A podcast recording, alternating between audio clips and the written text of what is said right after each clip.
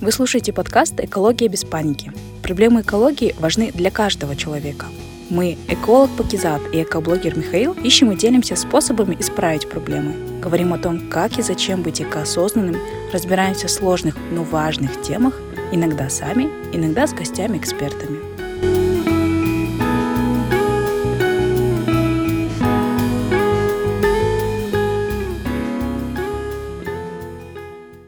Дорогие друзья, всем привет! Вы слушаете подкаст «Экология без паники» и с вами я, Пакизат и Михаил. Для третьего эпизода мы решили записать небольшое вступление, чтобы объяснить нашу задумку. Как вы знаете, 19 марта в Казахстане пройдут неочередные выборы депутатов Мажилиса парламента Казахстана. Параллельно с выборами депутатов Мажилиса пройдут выборы депутатов Маслихата всех уровней. Это районные, городские и областные. Сразу очень важная оговорка. Мы не призываем ни за кого отдавать свой голос. Мы не агитируем. Чтобы вы понимали, мы связывались с представителями всех семи партий Казахстана, чтобы узнать, что они будут делать в целях сохранения окружающей среды. Если как какая-то партия откажет давать нам интервью, мы сами изучим их программу и дадим свои комментарии. Но есть один момент, к которому мы очень хотим вас призвать. Пожалуйста, узнайте свой округ и участок. Узнайте, какие кандидаты за ним закреплены. Изучите их программу и идите на выборы 19 марта. Чем больше будет обдуманных голосов, тем больше шансов у нас на изменение к лучшему. Желаем вам приятного прослушивания, друзья. Пишите комментарии, с удовольствием с вами побеседуем. Дорогие слушатели, Данный эпизод Сергеем Пономаревым, кандидата из партии Аманат, а, получился спонтанным, и данный разговор, запись произошла по телефону. То есть я позвонила Сергею а, по обычной мобильной связи, и он уделил ровно 10 минут своего времени, чтобы ответить на, как мы считаем, три важных вопроса, а, которые мы ему задали. Поэтому желаем вам приятного просмотра.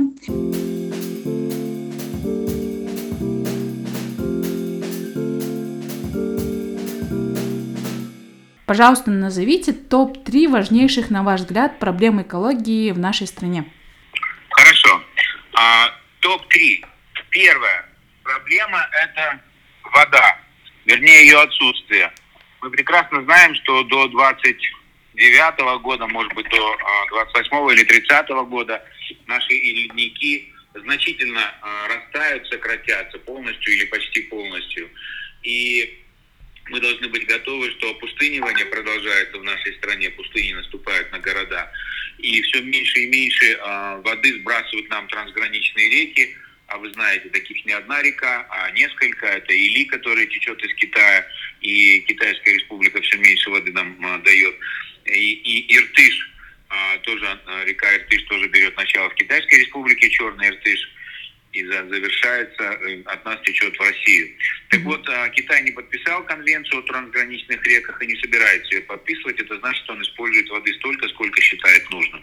Uh-huh. Поэтому ну, необходимо, как говорил президент, использовать водосберегающие технологии, в частности, в больших городах, таких как Алмата и многих других, а, современные технологии, капельный полив, например. Угу. Принято. Топ второй. Без этого никак. Ага, да. хорошо. Ну и, конечно, нужно экономить каждому воду, пользуясь, когда мы умываемся, когда бреемся, когда ходим в душ, а, чтобы мы думали о том, что вода – это ресурс, который исчезает. Кстати, у нас вода вообще ничего не стоит. Вы знаете, даже сельхозпроизводители, даже автомойщики не, не, не закладывают стоимость воды в свои затраты. Они закладывают все что угодно, электроэнергию, бензин, ГСМ, да. ремонт, но только не воду. У нас вода стоит ну, просто смешных, смешных денег. Нигде а, в мире так дешево не стоит вода, как у нас. А вторая проблема – это, а, я считаю, озеленение. Вот а, в Алматы высажен миллион деревьев, а по республике поставлена задача высадить 2 миллиарда деревьев. Это, конечно, колоссальный э, труд, огромный. И вот э, э, президент Токаев, мы вместе высаживали деревья в Алмате, и он тогда сказал, Сергей, мы миллион высаживаем в Алмате, и это как экологический маркер, э, экологические часы. Если Алмата сможет высадить, чтобы деревья эти прижились, значит сможет и вся республика. Но задача это очень сложная. Ну и третий, третий вопрос, это, конечно, это, конечно, мусор. А, мусор, который а, захламляет наши города, захламляет наши поселки. Вот тут уже нужно с самого раннего возраста а, воспитывать детей так, чтобы они бережно а, подходили к вопросам экологии. Конечно, нужно избавляться от а, пластика, менять его на бумагу, на стекло, потому что, к сожалению, субботники экологические, о которых мы говорим, с восхищением, это мракобесие. Потому что мы убираем мусор за теми, которые тут же навалят его еще больше. А не бракобесие – это именно бумажные утилизированные стаканчики, многоразовые бутылки, отсутствие пластика а, и экологические пакеты. Угу. Вот эти три э, проблемы я хотел бы подчеркнуть и назвать. Угу. Принято. Архмед Сергей за ответ. А, второй вопрос. Как вы относитесь к строительству атомной электростанции в Казахстане? Строительство атомной электростанции в Казахстане очень серьезный вопрос, на него не ответишь так просто, но могу сказать одно, что имеющиеся э, энергетические мощности были построены в Казахстане в 80-е годы, еще в советское время, они достаточно изношены. Ну, если говорить, например, об Алмате, а, в Алмате было около 40 крупных больших заводов, а, Сейчас их нет, но у них были огромные энергетические мощности. Так вот сейчас даже этих мощностей не хватает, потому что а, население выросло более чем в два раза, и э, мы используем электроэнергии гораздо больше, чем 30 лет назад. Поэтому, безусловно, нам нужны новые энергоносители. Но а, строительство завода именно в поселке Улькен на Балхаше а, это и безусловные риски, большая опасность, потому что это всего 400 километров от двухмиллионного города, мегаполиса самого крупного в стране а, на Балхаше. Ну и, конечно, нельзя сбрасывать а, со счетов человеческий фактор. И а, самое главное – проблему, которую я отметил в самом начале нашего разговора. Это отсутствие воды, трансграничные реки, и любая АЭС работает на воде. А Балхаш – озеро со средней глубиной 6 метров. То есть, если даже на 2 метра упадет э, уровень воды, то это как экологическая катастрофа, вода уйдет, и уже АЭС не сможет пользоваться водой. А ну, вода, непременный, непременная вода, огромное количество воды, непременное условие для работы АЭС.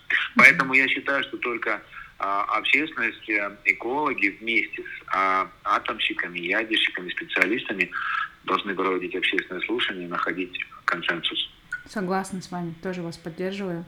Ну и третий вопрос. Э, как вы относитесь к строительству мусоросжигающих заводов? Потому что, как вы помните, до этого были шесть э, заводов, которые собирались строить в Казахстане, потом их признали данные проекты коррупционными. Теперь э, в городе Алматы в плане стоит до 2025 года, если не ошибаюсь, постройка такого вот завода. Вот хотим узнать, как вы, что вы думаете по этому поводу? Вы знаете, а, это тоже такой неоднозначный вопрос, но я знаю, что сейчас переработка мусора в Алмате, например, всего 17% это никуда не годится. То есть мы каждый день льем новые бутылки, банки, мы завозим а, огромное количество пластика, это вот а, вопрос номер один, да, и а, фактически он не перерабатывается, этот мусор. А, в Турции работают в центре Стамбула почти а, мусороперерабатывающие заводы, которые а, четыре степени очистки у них, которые почти в центре города, так они еще и вырабатывают электрическую энергию, которая обеспечивается полтора миллиона человек. В Вене, в Австрии, почти в центре города находится а, а, а Вена – это а, один из самых чистых городов а, планеты.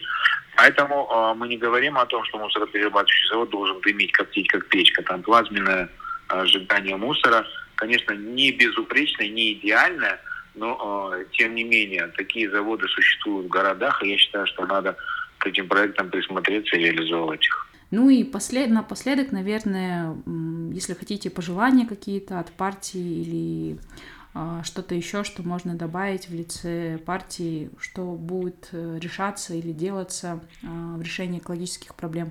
А, вы знаете, я был всегда над партийным, но вот последние годы, став депутатом Мажилиса, я увидел, что будучи членом партии, именно партии Аманат, у которой есть своя дорожная карта, в частности по вопросам экологии, мы можем добиться значительно большего. И э, я открывал улицы закрытые, я восстанавливал шлюзы, э, наказывал там порубщиков парков и скверов.